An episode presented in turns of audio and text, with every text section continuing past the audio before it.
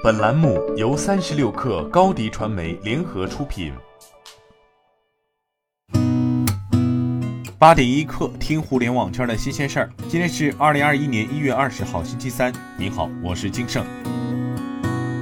微信团队一年一度的微信公开课 Pro 昨天在广州举办，主论坛现场，微信团队带来了微信小程序、企业微信、微信支付、小游戏等微信生态业务的最新产品动态。小程序年均 DAU 超过四亿，年同比活跃小程序数整体增长了百分之七十五，用户小程序上消费金融持续增长，达到了同比增长百分之六十七。企业微信上的真实企业与组织数超五百五十万，活跃用户数超一点三亿。企业通过企业微信连接及服务的微信用户数已经达四亿。此次微信公开课 Pro 上，微信视频号首次解读了运营规则。视频号是一个人人可以记录和创作的平台，也是一个全开放的平台。同时，视频号链接微信生态的打通能力，能借助公众号搜一搜、看一看小程序等已趋成熟的产品，形成微信生态合力。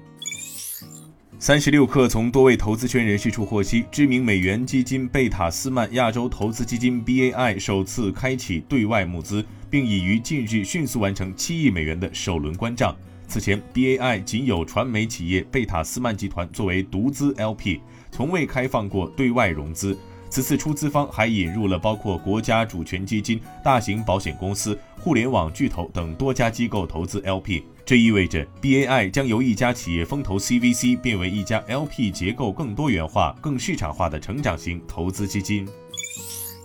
抖音代替拼多多成为二零二一年春晚红包互动独家合作伙伴后不到一周，抖音支付昨天已在抖音 App 内正式上线。在支付宝和微信支付外，抖音 App 内又多了一个抖音支付的入口。对此，抖音相关负责人回应三十六氪称，此次上线抖音支付是将其作为目前若干主要支付方式的补充，更好地服务抖音用户。目前，抖音支付共支持十家银行卡的绑定，包括农业银行、建设银行、中国银行、邮储银行、交通银行、招商银行等。斯高帕斯数据库统计了2015年至2020年间目前市值最高的十家互联网公司的学术研究产出。腾讯、阿里巴巴、百度分列成为国内在计算机科学领域学术成果产出最高的三家公司。腾讯以一千六百三十九篇位居学术研究产出数量第一，五年间增幅高达百分之两千五百一十。阿里巴巴与百度过去五年的学术产出增幅分别为百分之一千一百四十七点五和百分之二百二十七点八。在学领域的学术产出依旧是腾讯领先，与阿里巴巴和百度的学术研究产出量分别为三百二十篇、三百一十五篇和二百二十六篇。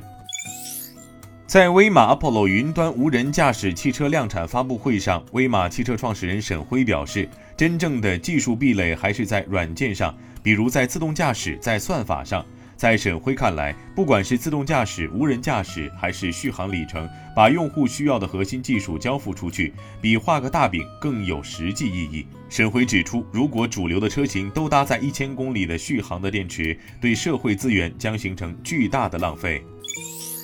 Prada 普拉达官方微博发文称，Prada 集团已终止与郑爽女士的所有合作关系。小米旗下社交产品米聊 App 昨天发布公告称，因业务变动，将于二零二一年二月十九号十二点零零分停止米聊的服务。具体时间安排如下：二零二一年二月一号十二点零零分，米聊将停止账号注册、消息收发；二零二一年二月十九号十二点零零分将停止米聊登录并关闭服务器，届时及以后将无法登录和使用米聊。今天咱们就先聊到这儿。责任编辑彦东，我是金盛，八点一刻，咱们明天见。